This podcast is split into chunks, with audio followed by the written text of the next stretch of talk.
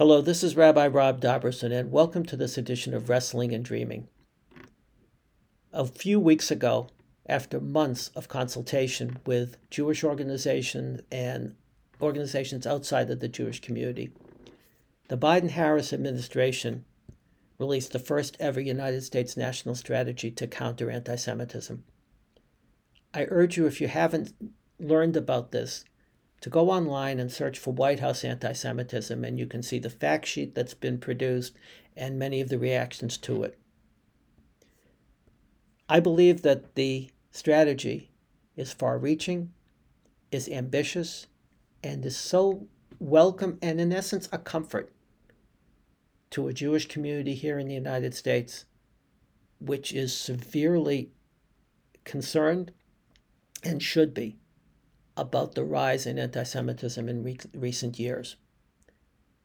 The document, the strategy, is based upon four pillars, as they're called to increase awareness and understanding of anti Semitism, to improve safety and security for Jewish communities, to reverse the normalization of anti Semitism and counter discrimination, and finally, to build cross community solidarity and collective action to counter hate.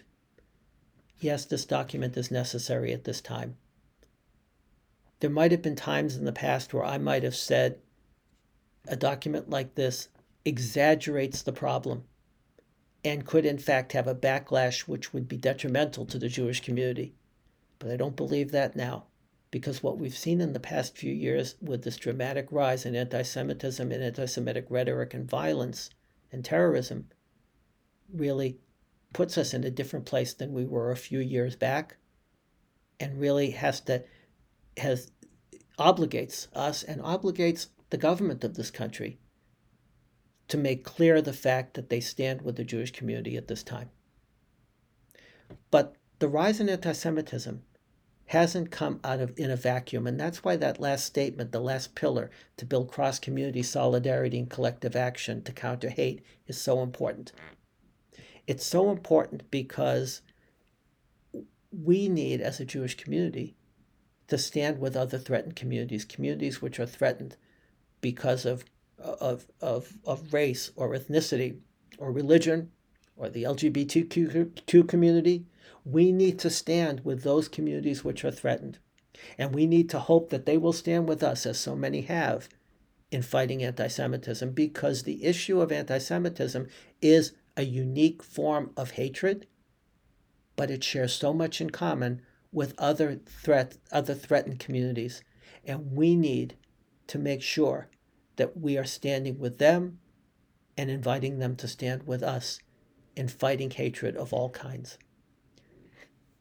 A couple of points that I want to make about this of importance. First of all, this idea of making such a visible fight against anti Semitism, a visible statement against anti Semitism, is absolutely appropriate for today. But it doesn't change an issue that I've spoken about several times, many times in the past, and believe even more strongly now as we face this increased threat of anti Semitism. It is critical that we understand the dangers that anti Semitism presents. But it is just as critical that we as Jewish communities and as individuals do not focus so much on anti Semitism that we ignore or or or uh, decrease in importance what it means to be a Jew, what it means to believe as a Jew, to practice as a Jew, to be part of a Jewish community. All of these things are important, are critically important as a way of understanding why it's important that we fight anti Semitism. The fight against anti Semitism isn't just an end in itself.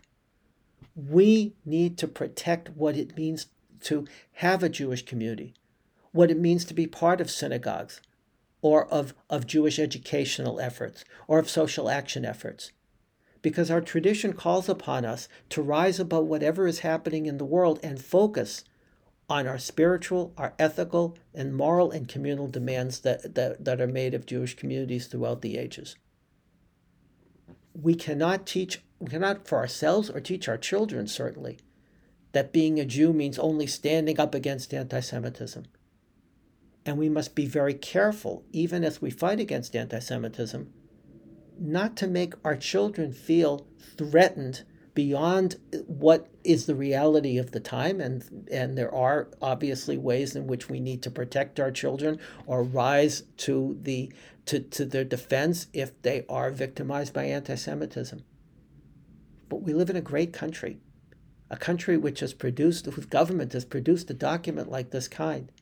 And we need to make sure that our children feel confident not only in being a Jew but in learning about what Judaism means and what the Jewish tradition and the Jewish people really are, are, are obligated to do in our tradition, which is to help make this world a better place, help make our lives better, to use our text to challenge us, to, to, to, to inspire us, to find ways to learn about our culture and our connection with Jews throughout the world. That's really what's important to us as Jews. And fighting anti Semitism is just a way of making sure that we can continue to do that. It is not an end in itself. Finally, one last point that this document made clear there's no one definition of anti Semitism. And that's important because there are some organizations which have produced documents which lump criticism of the state of Israel together with anti Semitism. And I think that's very dangerous. There's no question that some criticism of Israel comes from anti Semites and anti Semitic sources and is grounded in anti Semitism. That's clear. There is that reality. But there's an even greater reality that there are many within the Jewish community and many people who are supportive of the Jewish community and supportive of Israel who raise issues about Israel's policies as I've spoken about before in this doc in in this podcast. So there was a big question that came out before this document was produced. How is this document going to, how is the strategy going to deal with that question of is criticism of Israel anti Semitic? And the way that the, the, the administration dealt with it was to say that there are many definitions of anti Semitism and they weren't going to focus on any particular one. And I think that was very wise because that way we can all agree that we need to fight anti Semitism, even if there might be disagreement as to what constitutes anti Semitism. And that particular issue of Israel stands out as the best example of it. So, in sum, this is a very welcome document. I urge you to read it, and I urge you to understand that to be vigilant against anti Semitism is critical for Jews, individual Jews, communities today. But again, as I said before, it is not an end in itself. It is not an end in itself to fight anti Semitism. First of all, we must join hands with people who are fighting hatred of all kinds. And secondly, we must focus on what it means to be a Jew and why it's important that we remain uh, remain loyal to our tradition, that we continue to learn, continue to celebrate, and continue to join together as Jewish communities to understand the beauty of our tradition and to understand how much, how important it is that we stand strong as a community. Until next time, thank you.